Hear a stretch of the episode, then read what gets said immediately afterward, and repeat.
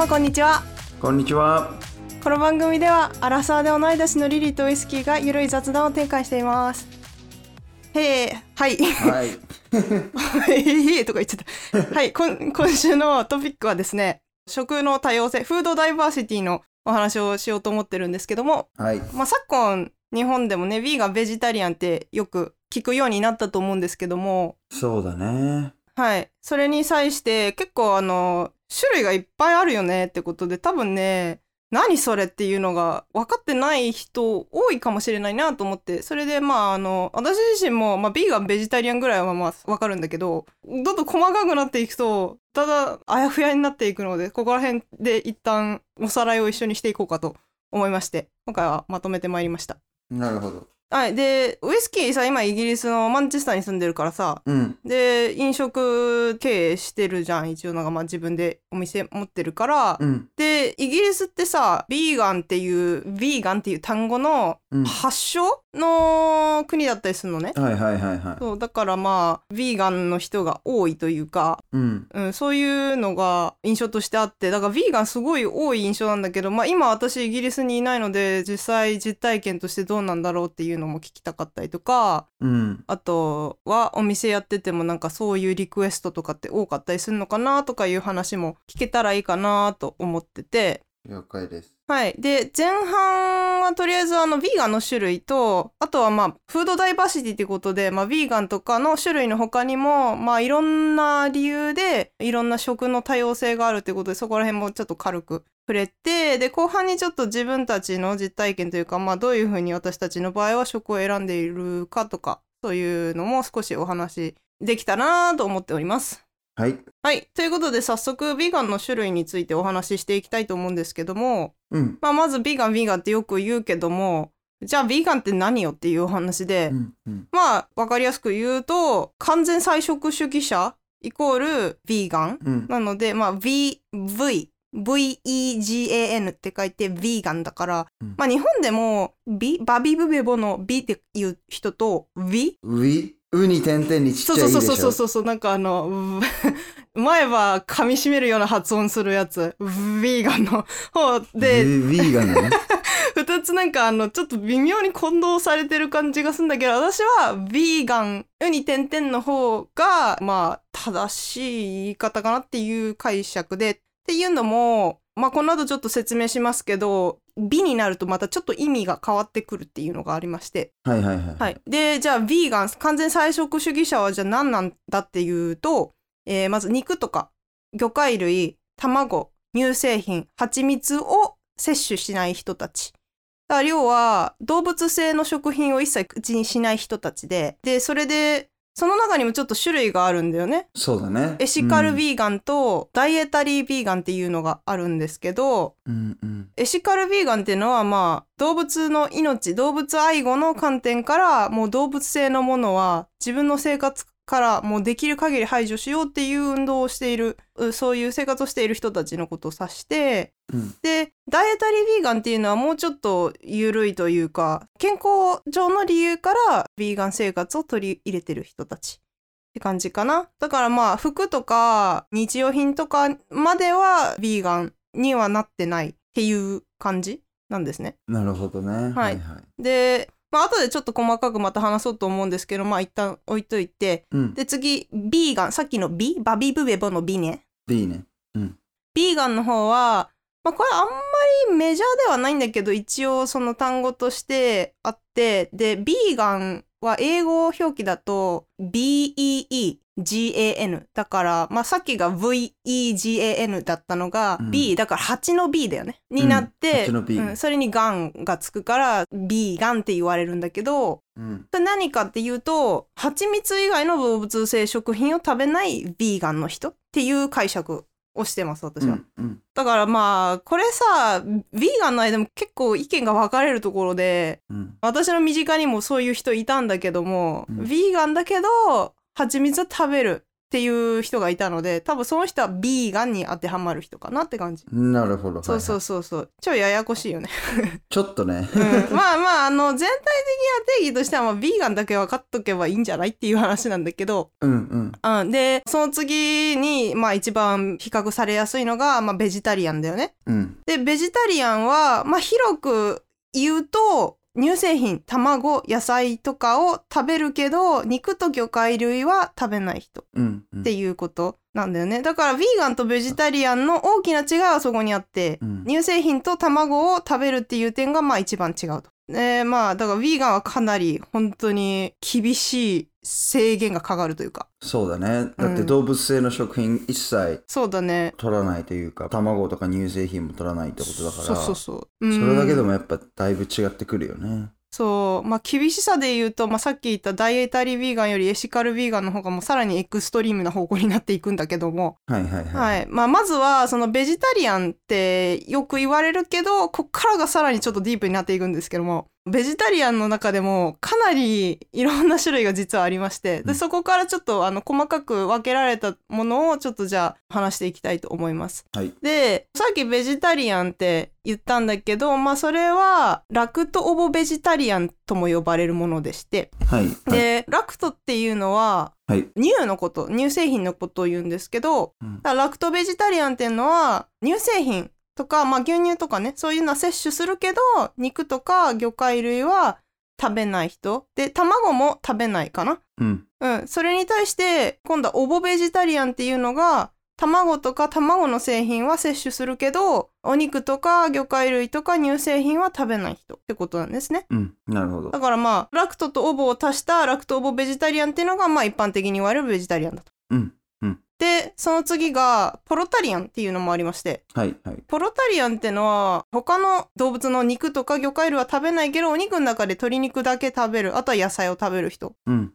ポロってのは鶏肉っていう意味なんだけど。うん。これはポーヨタリアンとも言われるらしくてまあちょっと人によって言う言い方が違うんだけど。ポヨって、要は、うん。スペイン語で鶏肉だから、それで、あそうそうそうポそうそう語源が多分なんかスペイン。スパニうん、うん。スパニッシュだと思ってるね。だったかな。確か。そうそうそうそうそう。それで次ペスカタリアン。ペスカタリアンはまあベジタリアンの枠からちょっと外れるんですけども魚介類とあと、まあ、卵と乳製品と野菜食べる人。うん。だからお肉を食べない人なんだけど、なるほどね。そうそうそう。でそこからさらに派生してさっきのポロタリアンとペスカタリアンを足してポロペスカタリアン。それは鶏肉と魚介類と卵とか乳製品、うん。あと野菜を食べる人なるほど。ねこんがらがってきたでしょ だいぶ今もう、そこら辺からだいたい、あれ？何が何だったっけって今結構混乱はしてるけど。まあまだちょっと続きます。はい。次がフレキシタリアンね。これはまあセミベジタリアンとも呼ばれるもので、うんこれはまあかなり本当にフレキシブルから来てる言葉なので、フレキシブルに。菜食とか野菜をメインにベースにしはしてるけど、時々お肉とかも食べる。うん。まあ何でも食べるって感じかな。野菜がメインだけどみたいな。なるほどね。あとは、まあ、定義は結構人によって違うとは思うけど生成された食品とか添加物はできるだけ避けるっていう説明書きをしてるところもあったのでまあそういう人もいるっていう感じかな。うん、うん、うん。そう。でまあこれあとさあ最後だあフルタリアン。うん。フルタリアンもまあ一応これはまあビーガンとかの類に近いのかなと思うんだけど果物とかナッツ類だけを食べる人。なるほど。だから、うんヴィーガンよりでも正直さらにレベルが上がるよねそうっていう。だね。まあ、うーん。これ果物ってうん要は野菜は含まれないようだよね。もうフルーツっていうカテゴリーのみ絞って、どこまでがだからフルーツなんだろうね。木になるものじゃない？そうだよね。木になるものがフルーツなんだようね。ん、そこら辺の線引きも正直ちょっと人によって変わってくんじゃないって思うけど、うん。アボカドとかってさ野菜だって勘違いしてる人もたまにいるけどもあれはフルーツなんで一応うんうん木になってるし、甘くないけなるほどどなるほどうん、フルーツなんだよね。で逆にトマトかな？トマトがイチゴみたいな感じだからあれは一応果物に入るらしいんだよ。果物なの？うん。だからまあちょっと 線引きは難しいと思うけどまあ基本的にまあ果物らしい果物とかナッツを食べてる人のことを言うんじゃないかなとは思います。うん。了解です。うんうんはい。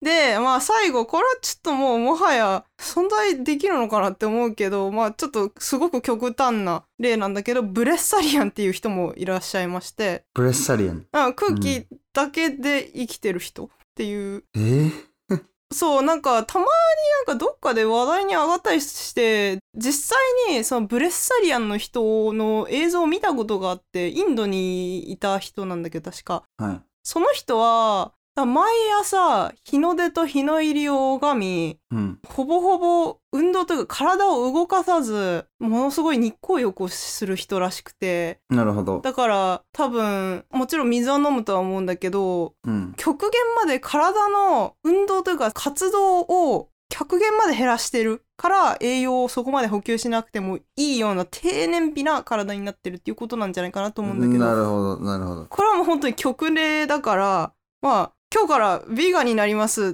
ていうのは仮にできたとしても、今日がブレッサリアンになりますはちょっと現実的に無理だと思う。無理だよね。うん。思うから、まあ、聞いたことないなけど、そんな人いるんだ。まあ、これだけね、何十億人と世の中いるから、まあ、たまにはそういう人もいるんだなぐらいの感じで私は思ってたけど。はいはい。うん。で、あとは少しちょっと、これはベジタリアンとかビーガンの類から、場合によって外れるかもしれないけど、一応ちょっと入れとくと、マクロビアンっていうのがありまして、はいはい。マクロビ系のお菓子とかなんかスーパーでも結構置かれてたりすることが最近あるので、うん聞いたことぐらいはあるっていう人もいるんじゃないかなと思うんだけど、マクロビオティックっていうのうん。食事法があるんだけど、まあそれを実践してる人たちのことで、それはまあうん。基本的には菜食で、うん玄米とかを軸に陰陽のうん概念を取り入れた日本の伝統的な食事をする人たちのこと言うんだけど、はい。っていうのはまあ体を温める食べ物と体を冷やす食べ物っていうそういうまあ概念がありましてそういうのを取り入れてる人たちかな。なるほど。で最後ローフーディストっていう人もいましてこの人たちは食材を生もしくはまあ大体48度から46度以下ぐらいの温度で調理することで食材の持つ酵素だったりとか栄養素を最大限摂取しようとする食事方法を実践している、まあこれも一応ベジタリアンの枠に入るのかなっていう人たちですね。あはいはいはい。まあこれがざっと言うとそういう種類なんだけどうん。まあねもうすでに多すぎてわかんねえよって多分なってる人はもうどれがどれだったかわかんなくなっちゃ大う。半だと思うけどまあ一番もう基礎の基礎がだからビーガンとベジタリアンの違いをしとけばうんまあまあまあある程度は例えば外食行った時とかに友達がビーガンだって言われたああこれが食べられないんだねっていうふうにわかるわけじゃん。確かに。そしたらまあ、うん理解もできるしね。まあ気使えるよね。そうそうそういう感じで少しでも理解の手立てになれればなということでビーガンは野菜しか食べない。ベジタリアンは卵と乳製品だから、乳製品を食べる。そう牛乳とかチーズとかヨーグルトとかそういうもんですね。が OK だよっていううん。そういう話でしたね。はい。ペスカタリアンもしててもいいかもしれないね、まあ。ペスカタリアンはだから魚介と野菜魚介と野菜だね。そうそうそう。まああとはもう別に知らなくてもいいような気がするけどね。あとはこれはもうちょっとそのフードダイバーシティっていう方に行くと含まれてくるものなんだけど宗教上の理由でこれを食べないあれを食べないっていう人たちもいるから、まあ、例えば日本にもオリンピックはちょっとあれだったけどまた観光客が増えた時にそういう宗教上の理由でこれこれあれが食べられませんみたいな人とかも出てきた時の理解の手助けのために言うとオリエンタルベジタリアンっていう人もいてうん。これなんかね、ちょっと前のエピソード、マイカさんがゲストで来てくれた時、21回かな？の時に、ちょっとちらっとだけ話したんだけど、そのインドとかってベジタリアンが多いのね。うんうん。で、まあ台湾とかもなんだけど、これがだから宗教上の理由でベジタリアンの人たちが当てはまるんだけど、うん。そういう人たちはまあ普通のベジタリアンにプラスして、うん。五訓って呼ばれるんだけどニンニクとかネギとかそういうすごい周期の強い匂いの強い野菜を食べない、うん。おー、なるほど。うん、あとお酒も飲まないあとまあこれも線引き人によるとは思うんだけど、まあ、基本動物性食品も食べない。精進料理にもちょっと近いかなとは思うけど。なるほどね。うん、であとハラールがまあイスラム教の戒律なんだけどこれは細かいからもう軽く触れるだけにするけどイスラム教の戒律によって食べられるもの食べられないものっていうのがありまして。であと後者っていうのもあるんだけど後者はユダヤ教ですね今度はうん。それでまあなんかいろいろなね宗教の理由でこれこれあれが食べられる食べられないっていうのが決まってるって感じですね。そうだね。まあ、うんイギリスにもやっぱりハラールがかなり浸透。してると思うんだけど、うん。やっぱりお店行くとうんハラルのマークがついてて、ここだとハラルの商品を出してますっていう風にやってたりしてるから、イギリスでは結構スタンダードなものだとは思う。やっぱりそういうね、イスラム教の人も多く住んでるし、イギリスには。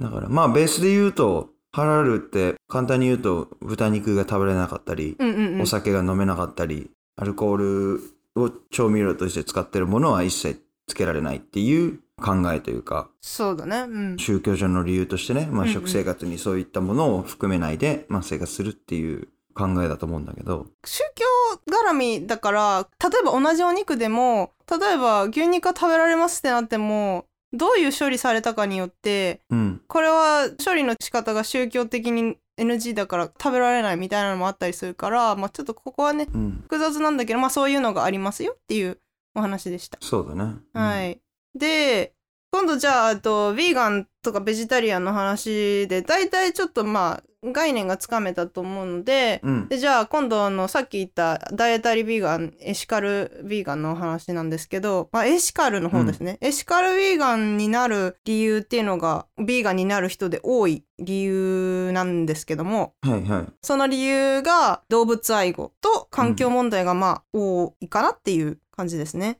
そうだね。うん。うん、イギリスなんかだからエシカルビーガンが多い印象なんだけどね。確かに、健康上というよりは、その環境に配慮するために、うん自分の食生活を変えるっていう人は多いかもね。そうなんか環境意識がすごい高い人が多いようなイメージなんだよイギリスは特に都市部、うん。ロンドンとかねうん。う、うんんどうなんマンチェスターは実際どうなの？そうだね。やっぱりビーガンの人多いよ。多いっていうか、どれくらいじゃいるのかって言われたらわからないけど、やっぱりビーガンのお店もいっぱいあるし、ああそうなんだビーガンオプションもあるから、うんうんうんうん多分比較的他の国と比べてもやっぱ多いような気もするけどね。ああそっかそっか、うん。うん、お客さんでもやっぱりね、ビーガンの人とかベジタリアンの人もいるから、うんうんうん他の国に比べたらやっぱり多い気がするけど。あ本当はいはい。そうそうそれでまあ動物愛護とか環境問題ってじゃあんなんでそれがヴィーガンにつながるのって話なんだけど、まあ、ここら辺は、まあ後でちょっと少しおすすめのドキュメンタリーとかも載せようかなと思うんだけど、まあ、そういうドキュメンタリー系の映像を見て例えばなんか工業型の畜産だったりとか農業を見てあまりにも非人道的だっつって動物に対する扱いが物みたいでうん。全然命を命とも思ってないような扱いがもうひどすぎるっつって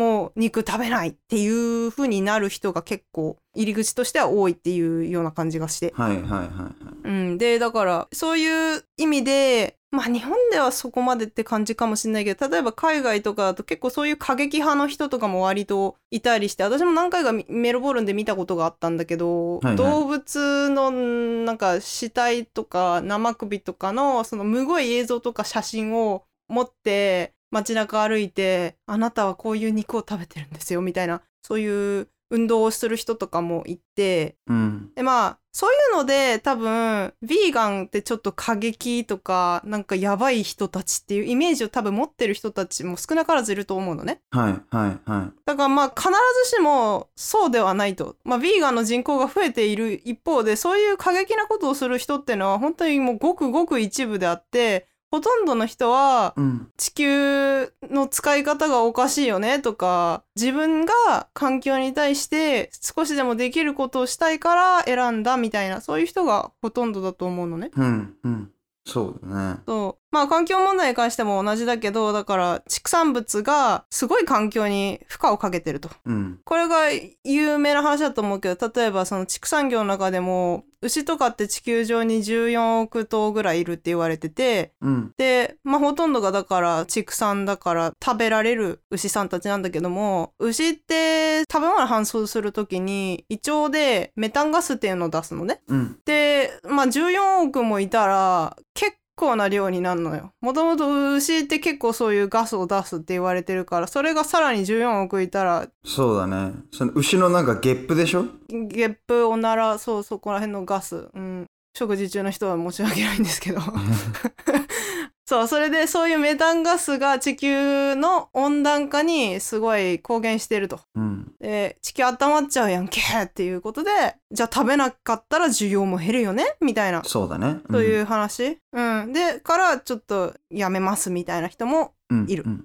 まあ、あとは健康のためにさっき言ったようにダイエタリービーガンになる人もいる。うん。その掛け合わせっていうのもあるとは思うけどね。動物愛護、そうだね。うん、だけじゃなくって、健康のためにもいいし、みたいな。環境とか健康とか。うん。そうそう。赤身のお肉とか加工の肉は発がん性が高いから、みたいな。そういうのも世界保健機関、WHO がうん発表したりとかして、まあそういう情報もあったりとかして、動物性商品って実は私たちの体に良くないんじゃない？みたいに思ったりとかして、うん。じゃあ植物の方が血をサラサラにするよね？みたいな、そういう感じ？で、なるほどね。うん。うん、ビーガンになったりとかっていう人もいる。うん。そういうのがまあ主な理由ですかね。うん。で、今度、プラントベースとかっていう単語も聞いたことあるんじゃないかなと思うんだけども、うん。プラントベースとビーガンって割と混同されるというか、うん。で、ウイスキーも違いとかわかる？何をもってプラントベースって言ってるのかわからないけど、例えばお肉がプラントベースでできてたり、なんか乳製品がプラントベースでできてるっていうことを言ってるのかな？それは。そうそうそう。だから、概念的にはね、似てるんだよ。動物性のものを使ってないっていう点では、ビーガンもプラントベースも同じなんだけど、うん。どっちかっていうと、ビーガンは動物愛護の意識が強いというか、うん。それに対して、プラントベースってのは、もっとより多く植物性のものを食べましょうみたいなのの方がベースにあって、うん。だから、プラントベースミートとかってのは、まあ、例えば大豆とか、エンドウ豆とか、そういったあの植物をベースにしたうん。食べ物で、最近言われるね、代替肉、ビヨンドミートとか聞いたこともある人多いんじゃないかなと思うけど、うんそういうのは、プラント、植物をベースにした食べ物だからプラントベースって言われるっていう、そういうこと。なるほど。うん。で、どっちかっていうと健康促進とか環境負荷とかそっちの方に意識が向いてるっていう方が大きいと思うね。プラントベース食はね。うん。うん。なるほど。あとは、じゃあ、ビーガンっていう単語があった時に、うんその真逆の単語ってじゃあ何だろうって考えたら、うん。まあ、ミートイーターって多分イギリスとかは言うんじゃないかなっていうふうに思うんだけど。うん。まあ、ミートパーソンとかね。うん、そうそう。で、インスタでね、この間ちょっとね、食に関するタグとか見て回ってたらね、カーニボアっていうタグをつけてる人がいて、へえ。カーニボアってどういう意味かっていうと、まあ肉食っていう意味なんだけど、うん。それはじゃあ極端に、だから肉しか食べないってことかな？そうそうそうそうそう、そういう人もいるってこと。はあ、なるほど。カーニボアは多分ね、アメリカ英語って聞いたから、んアメリカ人しか使ってないのかもしれないけど、うんまあ元はだから肉食動物って意味だから、ライオンとかさ、トラとかそこら辺のことを指すんだけども、うんうん。カーニボアの人、まあいいいいと思うよ。なんか別に食の選択は人それぞれだから。うん。だけどなんか、すごい肉々しいなって思ったけど、肉々しいなって。画像で見た時にね。カーニボうん、あの、カーニボアの響きも、まあ、ただの私のイメージだけど、なんかすごい、うん。血生臭いっていうかさ。なるほどね。ミートイーターっていうのも正直響きとして、うーんって感じだよね。肉を食らうものみたいな感じで。確かに、ちょっと獰猛な感じの印象が。ううんん、まあでも、その、ヴィーガンの人が、対語というか、私たちとあなたたちみたいな区分で話すときにミートイーターとか、あとはオムニボアってたまに言ってる人もいるけど、うんそれはオムニボアは雑食っていう意味で、ああ、はいはいはいはい。ほとんどの人はこれだとは思うけどね、野菜も食べるし、まあ何でも食べるよってことだよね。そうそうそうそうそう、そういうこと？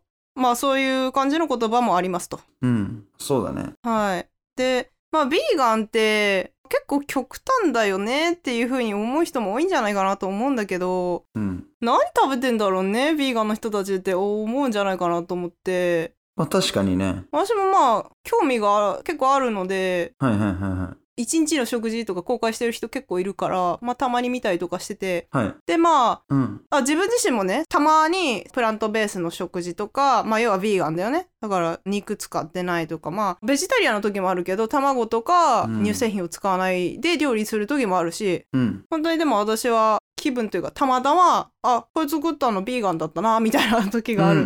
時とかもあったりとかして、まあそんな感じなんだけど、で、ビーガンの人たちはじゃあ何を食べてるかっていうと、よくみんながやっぱ豆腐？と、あと、豆類だね。豆類だ。うん。うーん、レンズ豆とか。うん。あとはまあ基本的に野菜だよね。野菜を。もちろんねうん。そこが一番のその栄養源になるから、うんそうそうてかだって菜食主義者で野菜食べなかったら空気しか食べられない空気しか吸わブないレスタリアンになってしまう あーそんな感じだからうんでそうねやっぱ、ま、豆ソイフリーの人もでもたまにいるんだけどねあれはだから GMO 遺伝子組み換えとかとちょっと関係してんじゃないかなと思うけどあとアレルギーとか。まあいろいろああるんだけど、まあソイを食べないっていう人もいるけども例えばヴィーガンになってさソイもフリーにしたらほぼ食べられないというかもうほぼ確実にタンパク質不足になってしまうのでは？とか思っちゃうんだけどね私は。うんうんうんうん。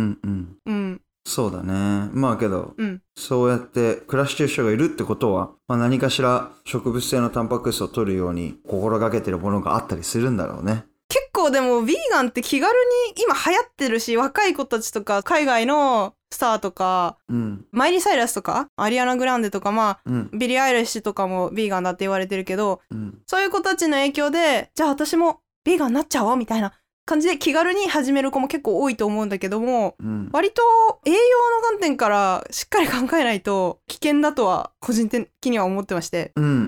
っていうのもまあ人間はタンパク質、脂質、炭水化物っていうのがまあ三大栄養素で必要で、うん。で、菜食になるとやっぱり肉、魚とか食べなくなるから、タンパク質がどうしても減りがちなのね。うんうん。そうだね。っていうのも、そうお肉とか魚っていうのはすごいタンパク質が入ってて効率よくタンパク質を取れるのでうん、筋肉になるなるとかねそういうのもあってうん。だからヴィーガンになるんであれば多分サプリメントは必須だと思ってて。そうだね。うん。うん、例えばまあプロテインにしてもソイプロテインだったりとかエンドウ豆のピープロテインとかいろいろあるんだけどそういうのでまあかなりがっつりプロテインを取ってでその上でまあ野菜も普通に食べてうんで、あとは一番よく言われるのが、ビタミン B12 っていうのが、ビーガンはすごく足りなくなると。なるほど。それは動物性のそうそうそうそう、そうなの。食品からしか得られないビタミンなのかな？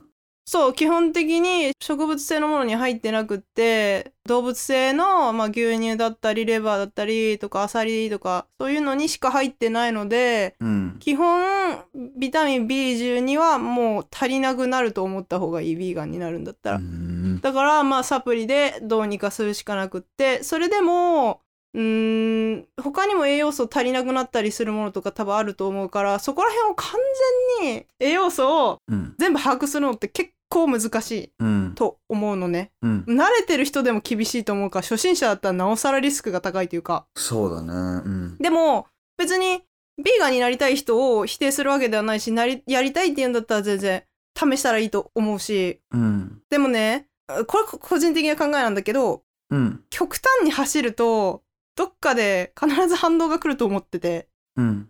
で環境のために何かしたい動物のために何かしたいっていうのはすごくよくわかるし私も実際そういう気持ちがすごくあるからうん。とってもわかるんだけどまずは学ぶことからスタートした方がいいんじゃないかなっていうのが私の個人的な意見でうん。何も知らないまま工業型の農業の例えばドキュメンタリー映画を一本見ましたでわあ工業型農業ひどいみたいなマスプロダクションひどいうん。大企業うんひどいっつって、激横もう食べないってなっちゃうとた本当に切り取られた一部しか見えてないような状態になってしまうんじゃないかなっていうふうには思うからうん。常に情報収集はした方がいいというのが私の意見です。そうだね。で環境について何かしたいっていう思いはもう本当に尊いものだしそこは本当に尊重されるべきだと思うんだけどだったら例えば週に1回の1食だけビーガンにするベジタリアンにするとかうん。うん。いうのも本当に全然変わってくるし、うん例えば外に出かけた時に、まあ、最近ビーガンでおしゃれなレストランとかカフェとかいっぱいあるし特に東京とか都市部はねうん。日本でも結構いろいろあるからそういう時に友達に「今日はちょっとビーガンのお店入ってみない?」とかいうのも多分楽しいと思うんだよね。うん。色が綺麗だしねそうだね。野菜がいっぱい入ってるとそうそう。であのビーガンのうどんにもいろいろあってまあ私が知ってるの2個あげると元ビートルズのポール・マッカートニーさんが提唱するミートフリーマンデーっていうのがまず1個あってうん。それは週に1日だけお肉を食べない日を設けてで地球環境保護とか動物保護につなげていくのを目的とする活動なんですね。うん。でまあミートフリーマンデーって言ってるけど別に月曜日じゃなくても全然 OK で週に1回だけだからまあビーガン食プラントベース食を取り入れてみませんかっていううん。すごいカジュアルなもの。で、あとはもうちょっと1月終わっちゃったけども、 Veganuary っていうのもあって、うん。これはね、イギリスの非営利団体が2014年から始めた、とりあえず1ヶ月だけビーガンダイエット試してみようっていう、そういうプログラム。うん。これは、うん。俺もこっちに住んでるから、まあそういうのは目にしたり、そういうプロモーションは、やっぱりかなり、あった。うん、どこでもや言ってるよね。まあ特にレストランとか、うんうんうん。フードメディアとかは、ビーガニアリーっていうのはやってるよね。あ、そうなんだ。まあ日本では全然ないから、そういうの。うん。うん。まあっていうのと、まあ普通に、こっちドライジャニアリーって言うんだけど、What? ドライジャニアリーってわかる？え？ドライ、ドライジャニアリー。ドライなの？乾いてんの、うんドライっていうのは、要は、12月のそのフェスティブシーズンってみんなお酒とか飲むじゃん。あー、うん。で、ニューイヤーズもお酒飲むじゃん。で、うんうんじゃあその後はうん、もともとじゃあ禁酒しましょうと。お酒を控えましょうとなるほどね。うんそれでドライなんだけど、そのドライジャニアリーで、要は多分、俺のね、これ勝手な考えなんだけど、うん。多分その禁酒プラス、もうヘルシーに生きようっていうことで、そのうん1月にこのヴィーガニアリーを設定したんじゃないかなっていうふうには思ってるかな。あ、そうなんだ。みんなうなんかイギリスの人は言うんだよね。やっぱりいろんなものを散財して、まあ体にも 悪いから、その、要は新しい一年の始まりの月はヘルシーに生きようみたいなことを言ってたから、だから多分。そのジャニアリーでこういったこと活動をやってるんじゃないかなって思うけどね。うん。ままあいいタイミングなんだとは思うけどね。あよくその1月ってさ、ニューイヤーズ・レゾリューションみたいな1年の抱負を決めてさ、なんか、今年はやるぞみたいな、なんかそういうのあるじゃん。うんだからまあ、導入しやすいってのはあるよね、多分。だからそういうので入れてるっていうのはあるんじゃないかなと思うけど。うん。うん。間違いないね、それは。別にでも2月になったってね B フェビュアリーとかでもいいんじゃない？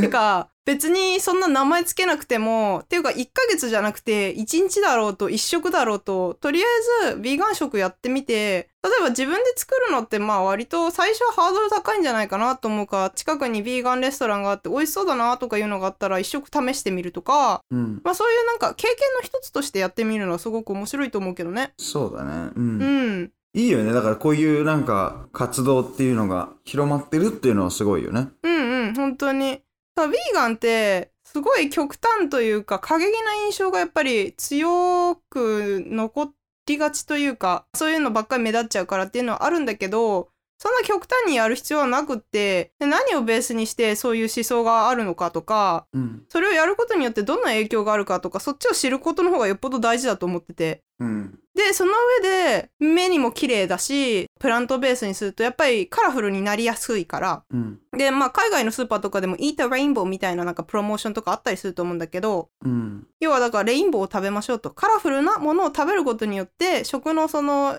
いろんな栄養素をバランスよく取りましょうみたいな。まあそういうのもあったりとかして、目にも嬉しいと思うのね。うん。確かに。だから、楽しめるよねっていうのもあると思うから、まあ楽しんでやるのが一番だよねっていう、うん。そんな感じですね。確かにね。まあで、ここまでで、まあ、多少なりともちょっと、だ、だんだん掴んでこれてると嬉しいんですけど。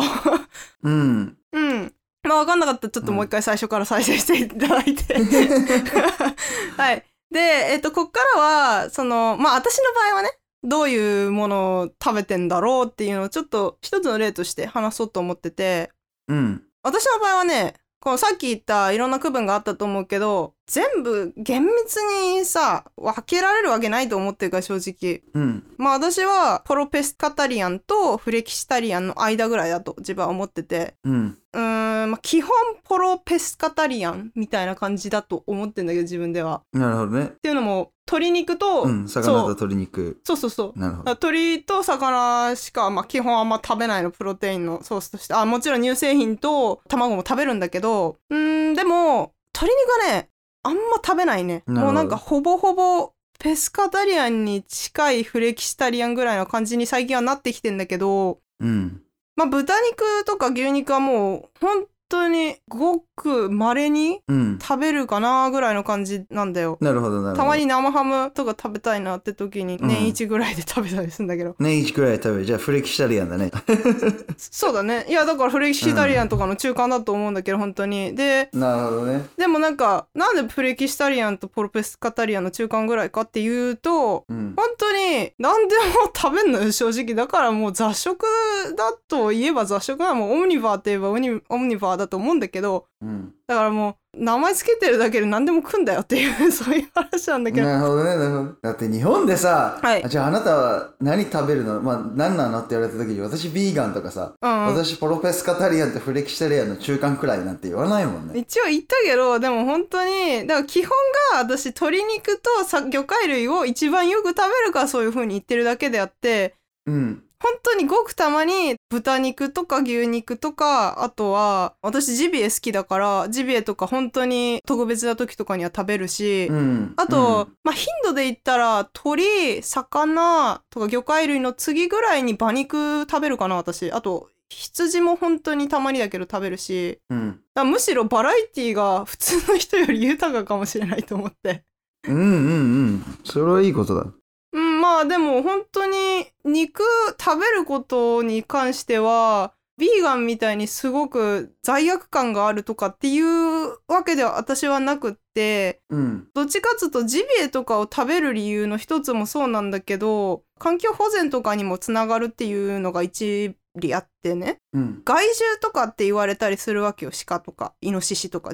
ジビエで使われる。うん。どんどん増えちゃって。そう。うん。駆除しないと逆に良くないっていうのがあったりして、それをね、漁師さんとかが、すごく美味しく食べられるように綺麗に仕留めて、そして騒いでくれるから、う。うん。ジビエって本当はすごく野生的な味がするんだけど、すごく美味しかったりするの。うまーくやってくれることによって。うんうん。だからそういうのも本当にいろんな人の努力の賜物だし、だから肉を食べることそのものを悪だって思ってしまうとかなり視野が狭くなってしまうっていうのが、まあ私の考えだけど、でも別にビーガンの考えを否定しようとは全く思わないし、うん人それぞれ考え方っていうのは100人いたら100通りあるから、何でもいいよっていうふうに思う。ただ、うん。一つ私が伝えたいことがあるとすれば、うん。地球環境とか気候変動のこととかっていうのは、まあ、食と関連してるのは明らかだから知らないわからないではなくって興味を持つっていうのは必要だとは思う。そういうことです。うん。うん。うん、でさっきポロペスカタリアンって言ったんだけど私基本何を食べてるかっていうとうん。一番やっぱりプロテインのソースとして多いのは、まあ、さっきも言ったけど魚介類でまあ一番多いのは魚だよねだから鮭とかサバとかめっちゃ食べるの私あとタラだねうん。とか、まあ、季節によって結構変わってくるからイカとかホタルイカとか私大好きだから今の時期めっちゃあるからめっちゃ喜んで食べてんだけど、なるほどね。うん、あとはまあホタテとかまあ高いからそんなめったに食べないけどエビとかカキとかも食べるしはいはい。タコも食べますあとはまあ鶏肉もほぼ胸肉なんだけど食べるでもうん。これはね工業型畜産って言ってそのファクトリーファーミングって言うんだけども、うん。結構狭い小屋にギギューって詰められて育てられるのがまあそういう工場とか工業型って言われるんだけどまあそういうところのお肉はまあ本当は食べたくないけどまあスーパーで売られてるのってもうほぼほぼそれだからその中でも例えば途中から抗生物質を使わないで育てましたみたいなお肉を選ぶようにはしてる私は。なるほどね。うん。まあ、あと乳製品卵はまあ普通にめっちゃ食べるし豆腐とか大豆とかそういううん豆類も食べます。納豆とかなるほど。こんな感じです。はいはい。で、あと、魚に関してもなんだけど、まあ一応ペスカタリアンとは言ったんだけど、魚にも私食べない魚がありまして、あ、はいはい。マグロとか養殖魚ってのは、まあ全く食べないわけではないんだけど、あくまであまり食べないようにしてるっていうだけなんだけど、うん。なんでかっていうと、大型の魚、特にマグロとかっていうのは、水銀とか、その食物連鎖のトップだから、海の中の。うん。水銀が溜まりやすいの、そうするとうん。体でかいから。ちっちゃい魚を食べていくごとに、その水銀が蓄積されていってしまうから、そういうのもあるし、うん。あとはまあ、マグロって今絶滅危惧種って言われてて、乱獲とかが問題になったりとかしてるっていうのもあって、うん。あとはそんな味が好きじゃないっていうのが一番大きな理由なんだけど。なるほどね。うんはいはい。あとは養殖に関しては、鮭とかがすごい代表的な例なんだけど、うん。遺伝子組み換えの餌だったりとか、抗生物質だったりとかっていうのを結構与えられてて、あんまり良くないっっていうのが正直なとこ食べ過ぎるとまあやっぱ良くないっていうのもあったりとかしてなるほどね。はいそうまあ別に天然物こそ最高とかいうわけじゃないしマイクロプラスチックとかもいろいろあるから、うんもう本当にもう考え出すとキリがないんだけどもうん。でもまあそこら辺は気をつけてるかなっていう感じです私はねはいはいはい。でたまにプラントベースも入れるそのぐらいうん。大豆ミートとか食べるからねたまになるほど。担々麺とか美味しいから豆乳と大豆ミートとかで自分で作ったりとかすることもあるかなほうほうんう。いい。でなんか牛乳とかさ、まあ、カフェで働いててプラントベースミルクの話もちょっとしたことあったと思うんだけど、うん。まあ、オーストラリアの場合はだけど、まあ、牛乳フルクリームミルクがまあ一番主流ではあるんだけどローファットスキムとか脂肪減らしたやつもあるしうん。あとはまあその次に人気なのが豆乳うん。でアーモンドミルクうん。あと、まあ、それしかないカフェもあるけども、すっごいバラエティ豊かだと、ココナッツミルク、オーツミルクもあるし、そうだね。すごいとこだと、カシューミルクとかもあったりするのね。カシューミルクあんま聞いたことないな。一個だけ見たことある。あ、そあと、マカダミアミルクもあったな、確か。面白かっう。マカダミアミルク？た。その、だからまあ、全部ナッツなんだけど、そういうミルクがあるんだけど、まあ、豆乳アーモンドミルクが一番スタンダードだと思うね、やっぱり。うんうん。うん。ボンソイっていうさ、ブランドがあって、あれ実は日本で作られてるんだけど、あそうなんだ。そう、メルボルンのカフェはボンソイ率がすごく高かったね。へえ、そうなんだ。知らなかった。え、知らなかったの？いや、日本で作られてるっていうのは知らなかった。ああ、そう。盆栽は聞いたことあるけど。ちっちゃくね、メイドインジャパンって書いてあるし、うんなんなら、日本でも一応手に入るから。うーん。まあ日本で作ってるしね。そうだな、まあ。うん。え、それは何？会社が日本ってわけじゃなくて、要は製造してるのが日本ってことなの？うーんと、ちょっと細かくはわかんないけど、多分、会社は外国、まあオーストラリアかな、多分。うん。イギリスかオーストラリアのどっちかだったと思うんだけど、でも、海藻の成分とか入ってたりするわけよ。その粘度を増すために。だから多分そこら辺うん。関連で日本で作るのが効率がいいとかっていうことなんじゃないかなーって思ってる。なるほど。じゃあ向こううんが拠点を日本に置いてそうそうそう。作ってるってことか。まあちょっとこれに関しては私ちょっと確定的なことは言えないので、ちょっともし気になる人いたら自分で調べてほしいんだけども、はいはい。まあそんな感じですね。はい。へえ、面白いな。面白いよね。うん。まあで、私一時期だから豆乳めっちゃ飲んでたんだけど、やっぱりね、牛乳うまーってなっちゃって。いやーまあ、違いわかるよね、やっぱりさすがに。うん、でもね、盆栽マジで美味しくって、だからカフェで働いてた時に途中までは毎日飲むのが牛乳のラテだったんだけど、うん途中からね、ソイラテに変わったんだよ。はあ、なるほど。そう、まあ、ちょっとだけあの、甘いシロップが入ってるから、まあそういうのもあって、甘み感じやすいんだよね。なるほどね。豆乳を、本当に絶妙な温度でスチームすると、本当に甘く感じるようになるのね。へえ。だからその時にコーヒー作ってくれた人が多分うまいスチーミングだったんだろうね。で、美味しいってなってそこからずっとソイ飲むようになってたまーにココナッツとかアーモンドとか飲んでたけどココナッツはね脂肪が多いからあんま人気ないんだよねなるほどね。うんまあそこら辺もいろいろありつつ日本もだから選択肢結構増えてきてるんだけど、うん。まあやっぱり豆乳が一番スタンダードじゃないっていう感じだけどまあうん面白いからいろいろ試して気に入るのをちょっと選んでみたらいいんじゃないかなとか思います私は。そうだね。うん。で最後ちょっとこれその食の選択っていう意味で添加物の方にちょっと言っちゃうんだけどはいはい。私は健康上の理由でこういうプロペスカタリアン的なことをやってるので白砂糖とかジュースとかまあお砂糖系うん。あとコーンシロップ系うん。が入ってるものとかあと加工肉とかはほぼほぼ口にしないです。なるほど。はいはい。うん、添加物では亜硝酸ナトリウムっていうのがあるんだけど、うん。まあ、それ着色料みたいな感じ色をすごく綺麗に見せるピンク色とかをよく綺麗に見せるああ、なるほどや。つでまあ日本だとハムとかたらことかベーコンとかに大体入ってるんだけどうん。まあそういうのは食べないようにしてます。うん。うんあとはトランス脂肪酸まあ多分国によって違うんだけどイギリスとかだとトランスファットって普通に書いてあるんじゃないかなと思うんだけどうん。日本だとショートニングとか植物油脂とかうん。そういう風に書いてあってトランス脂肪酸とは書かれてないのねだからちょっといまいち分かりにくいんだけどうん。植物性の油に水素を足してで植物性の油って本来は液体で固まらないんだけど固まるようになってる油うん。のことを言うんだけどそれはまあすごく不自然な油だからちょっと体にあまり良くなくてだからそういう理由でちょっと避けてたりするっていう。そんな感じですね私の食は結構細かいかもしんないけどそうねいろいろ気にしてることはありますって感じですうん。うん。うん。うん。わかるわかる、すごい。それは。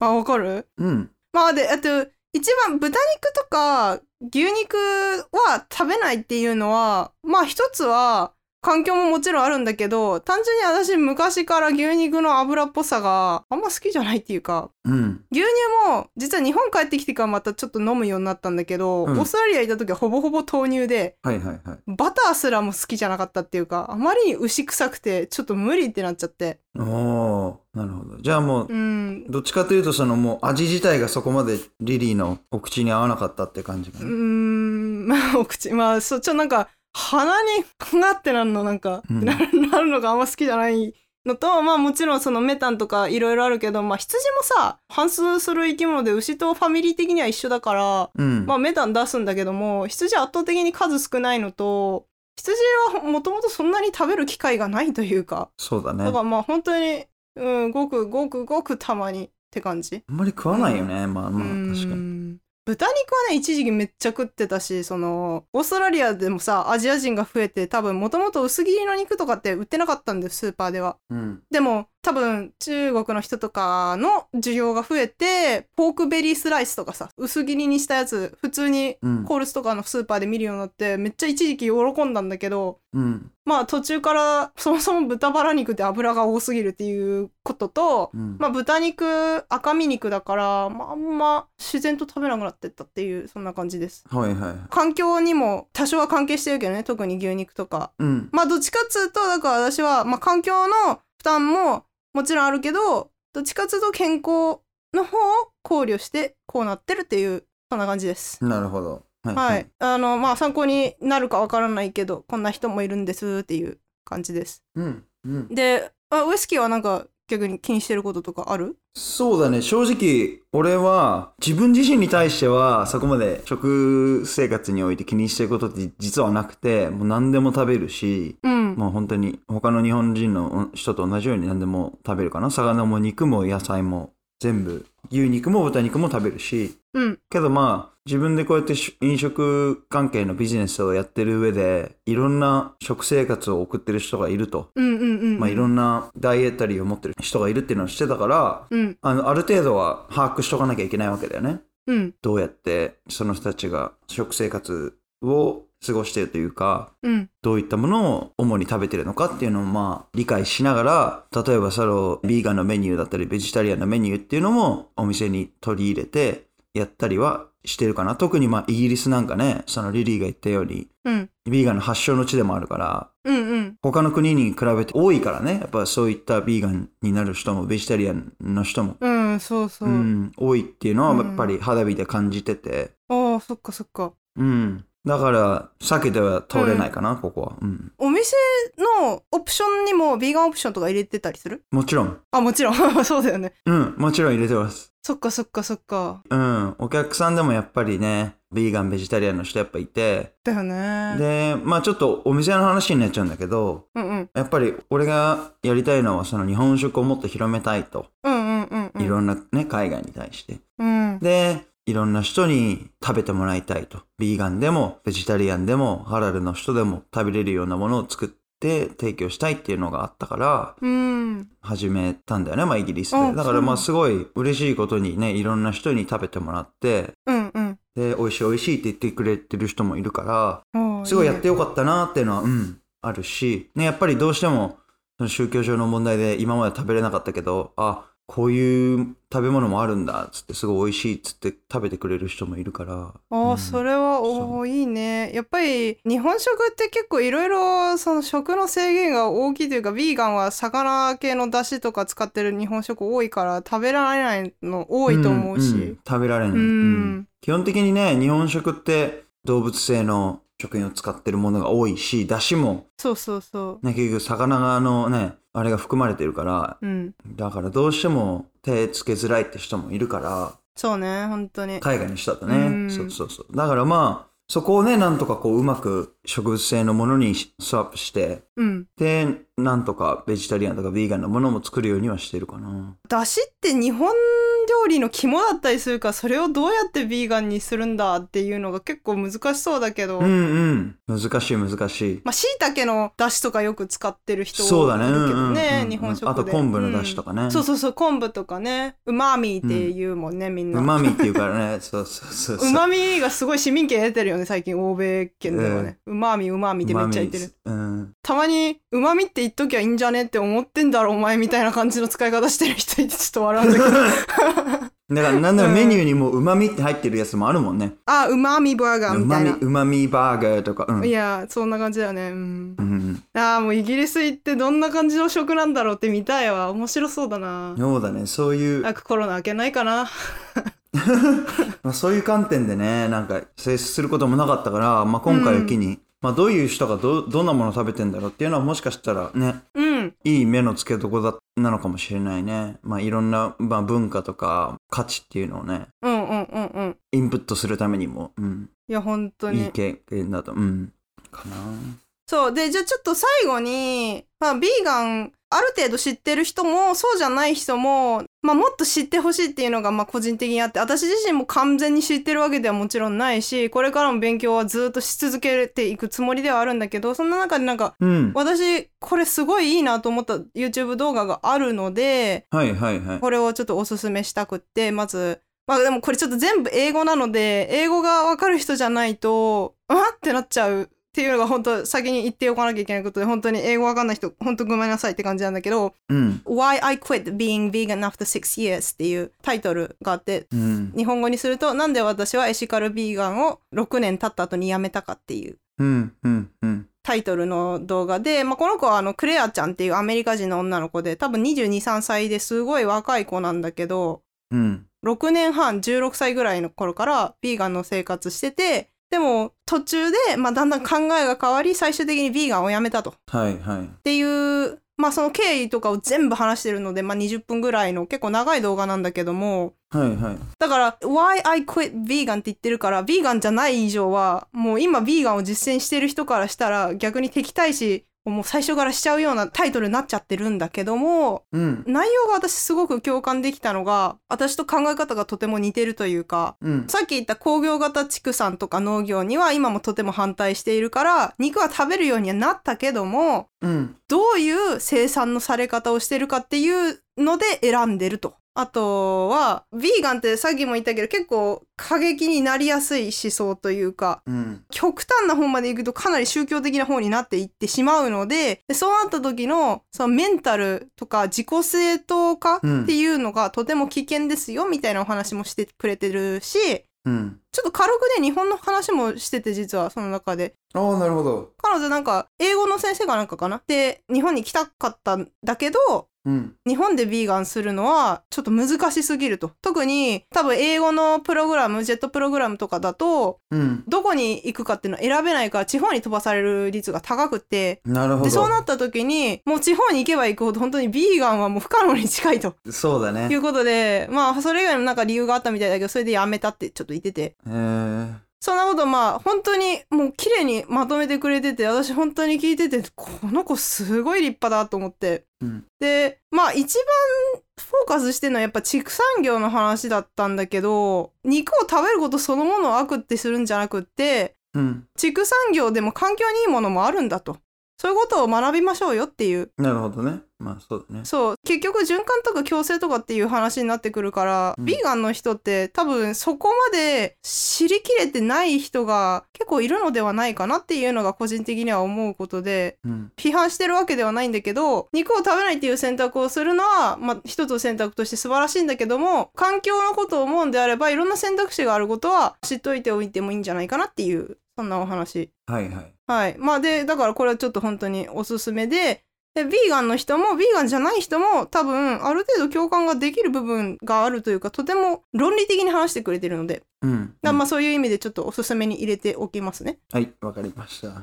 はい。今回、まあ長くなるのはもう分かってたんだけど、ちょっと最後にじゃあおすすめのドキュメンタリーをさらさらっとさらってちょっと終わりにいたしますね。はい。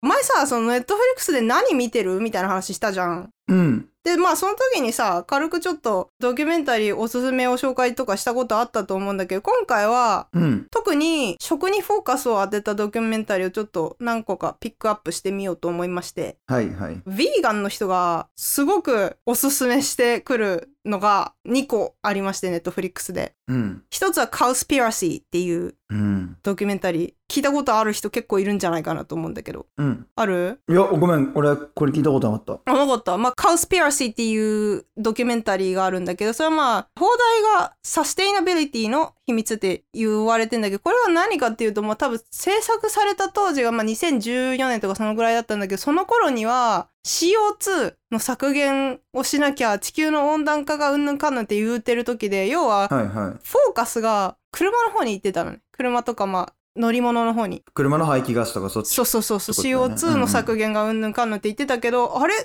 よく見たらデータ的に畜産の方がよっぽど地球温暖化に加担してない？っはあ、はあはあ、。ていううのがまあこの監督の主張でうん。でそれを食品業界とか畜産業界が隠してんじゃねえかみたいな意味でなるほど。ちなみにカウスピラシーってコンスピラシーとカウの掛け合わせでダジャレみたいなもんなんだけどせみたいな。そう、うんあのカウが牛でコンスピラシーが陰謀とかそういう意味だからうんうん。うん、まあでもねこれは一応おすすめには入れておくけどもかなりヴィーガンをプロモートした内容になってるので結構一方的というか偏った内容にはなってるっていうのは考慮しといてもいいんじゃないかなとは思います。はいはいはい。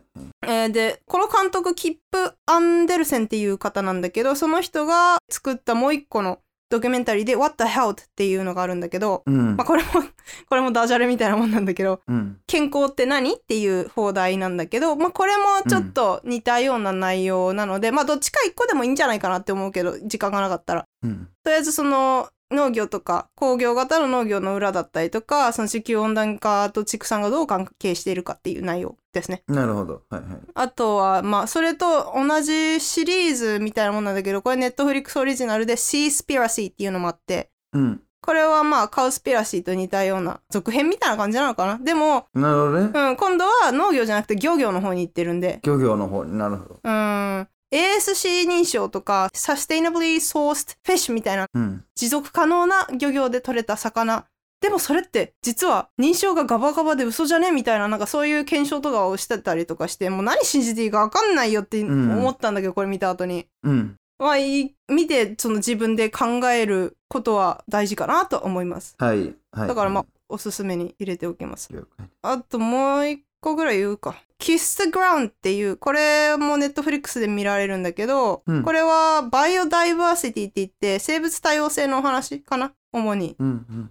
うん。土のカーボン、炭素の話してんだけど、はいはい。今、モノクロップって言って、工業型の農業とかって結構単一の種類の作物しか育てないとかっていうのが結構あって、で、効率を重視するために。うん。でもそうするとバイオダイバーシティって言って土の中の多様性がなくなってでまあ結構本当に環境に負荷がすごいかかると。ああ、なるほど。うん土が不健康になるから持続可能ではなくなるみたいなそういう話を、まあ、ざっくり言うとしてるドキュメンタリーなのでまあうんそういう意味で、自分たちがどういうものを食べてなんかどういう風に作られてるかとか環境問題のお話とかを軽くさらうのに多分いいと思うのでこれもおすすめしておきます。了解です。はい。あと前にちらっと話したけど、そのロッテンのシリーズとかもまあ、もう一回ちょっと言っとくけど、食品業界に潜む腐敗っていうことで、なるほど。これはいあの、エピソードごとに分かれてて、でシーズン1からちょっと3つおすすめを言っておくと、ビッグバード、真っ黒なチキンっていう放題ついてんだけど、まあこれはあの、うん鶏肉の業界、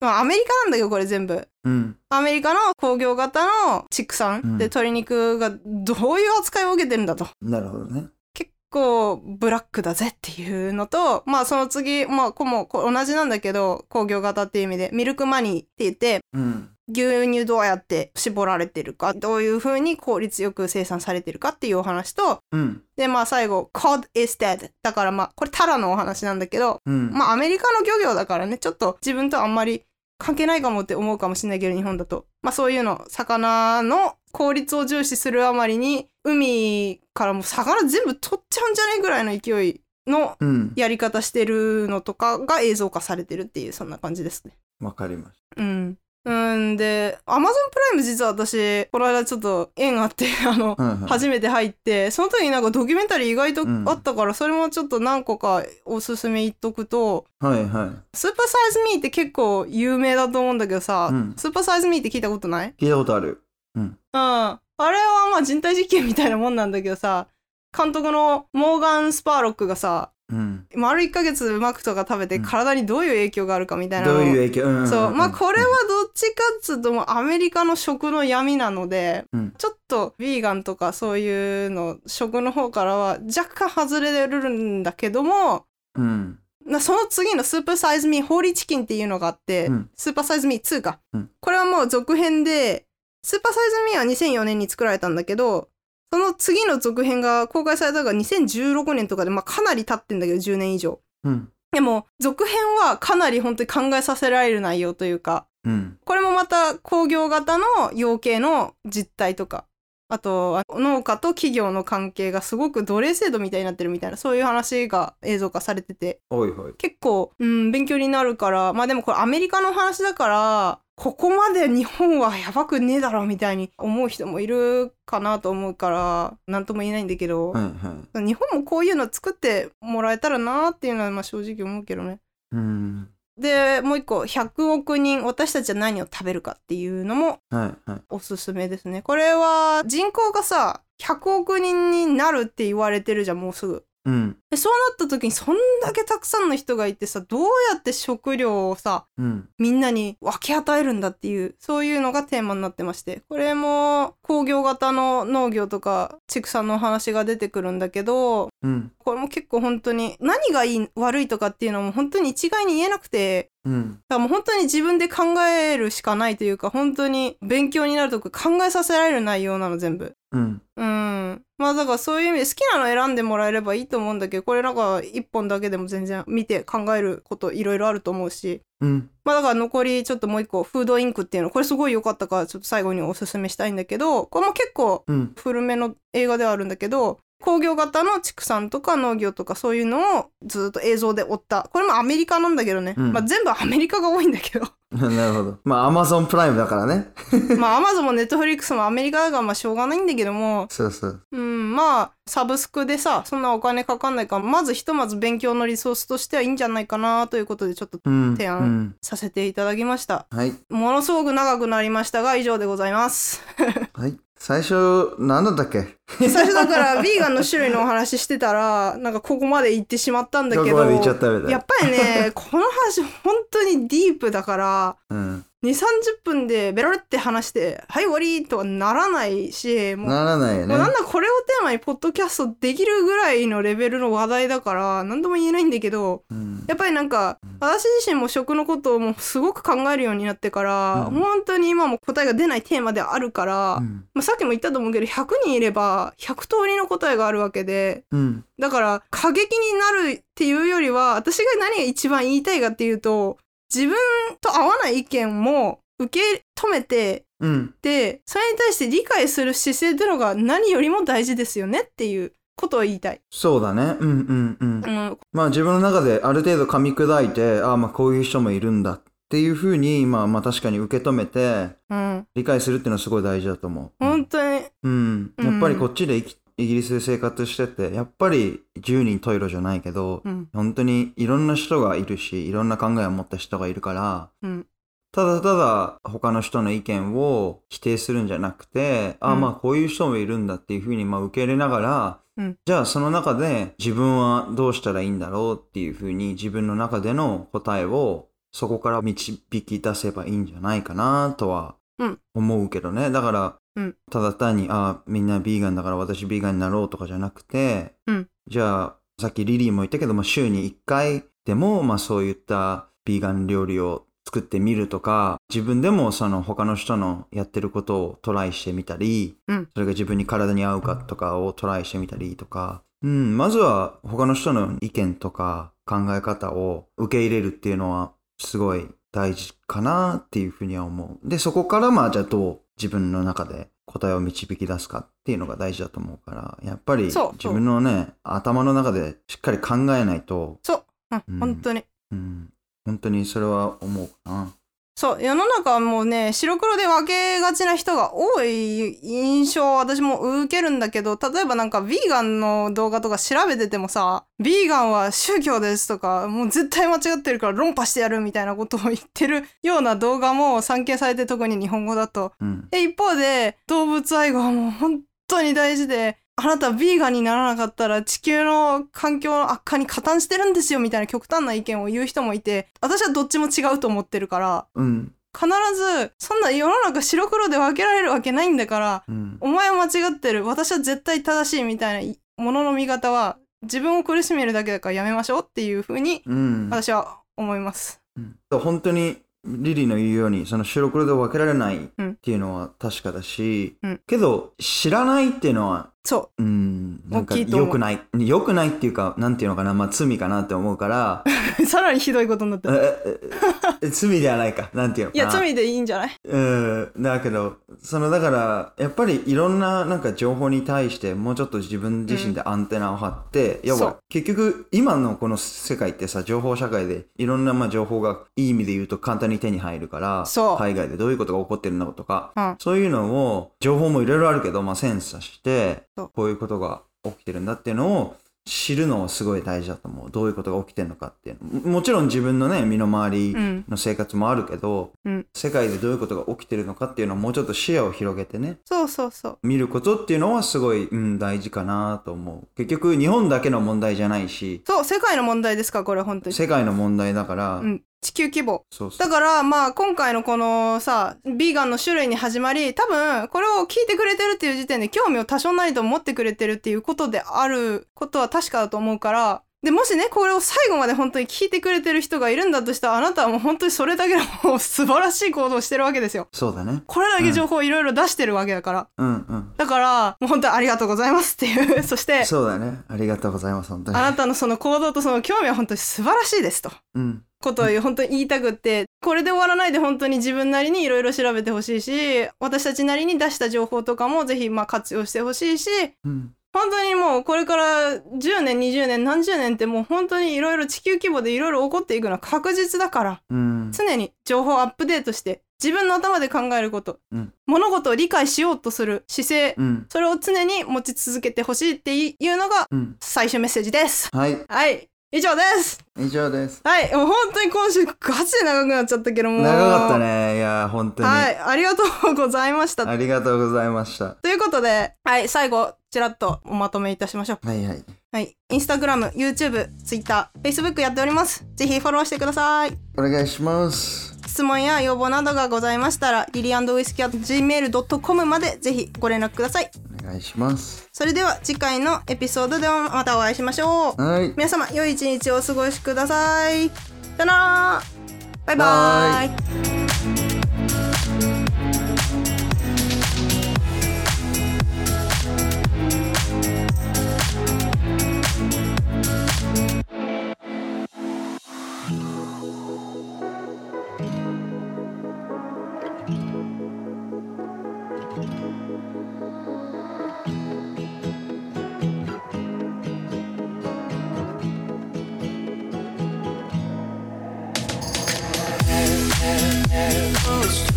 バイ。「